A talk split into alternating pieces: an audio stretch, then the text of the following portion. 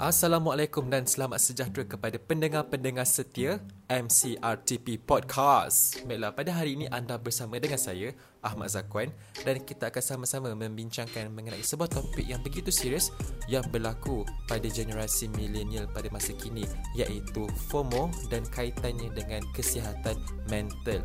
Baiklah, apa itu FOMO? Okey, FOMO tu adalah singkatan bagi Fear of Missing Out.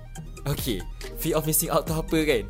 Okay, fear of missing out tu adalah perasaan takut ketinggalan kepada perkembangan semasa dan ianya adalah berkait rapat dengan rasa ketagihan pada penggunaan media sosial dan juga perasaan risau yang berlebihan sebab rasa kehilangan atau tak mencapai sesuatu perkara.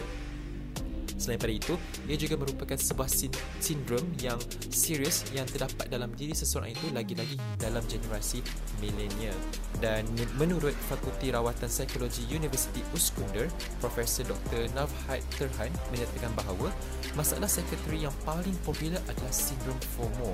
Ha, nampak tak sebenarnya sindrom FOMO ni uh, dia boleh berkait rapat dengan kita punya masalah gangguan mental kita sebab ialah kita hari-hari kita buka media sosial kita, kita tengok perkembangan orang lain dan sebagainya. Jadi bila kita tengok perkembangan orang lain dekat media sosial, contohnya lah kita tengok kawan kita uh, makan dekat tempat-tempat yang mewah dan kita pula tak pergi pun tempat-tempat yang macam tu. Jadi kita rasa macam, "Eh, aku nak pergi juga lah tempat ni aku tak naklah rasa ketinggalan.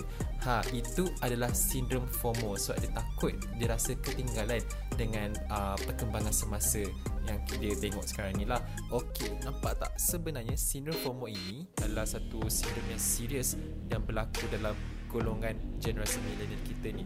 Dan pakar-pakar kesihatan juga menyifatkan sindrom FOMO ini sebagai sebuah penyakit ataupun sindrom kecemasan sosial dan FOMO ni ternyata sudah termasuk dalam kategori gangguan mental di mana gangguan mental tersebut mendorong keinginan seseorang itu untuk menjadi seperti orang lain melalui akses media sosial.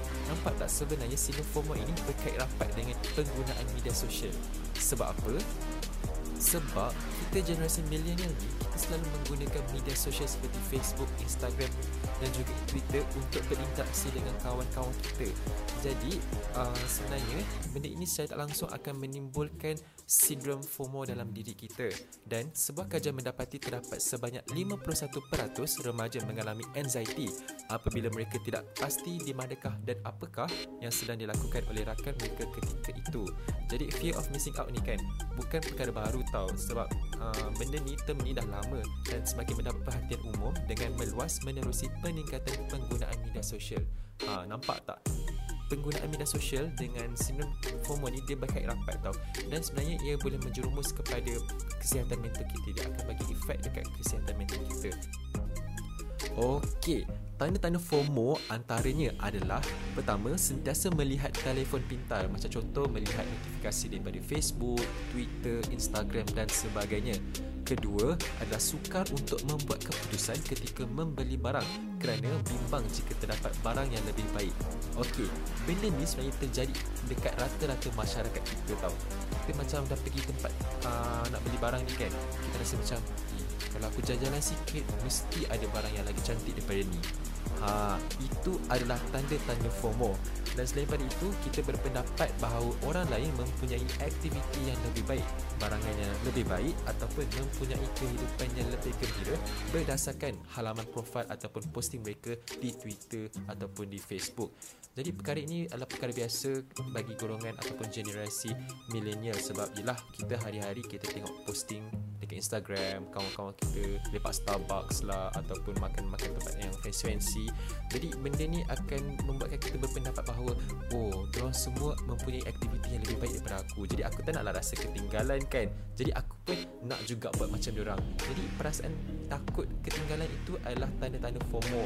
Ataupun dah memang sebenarnya itu adalah FOMO dah pun dan keempat adalah merasakan bimbang dan tidak cukup apabila melihat posting di Instagram, Twitter dan Facebook.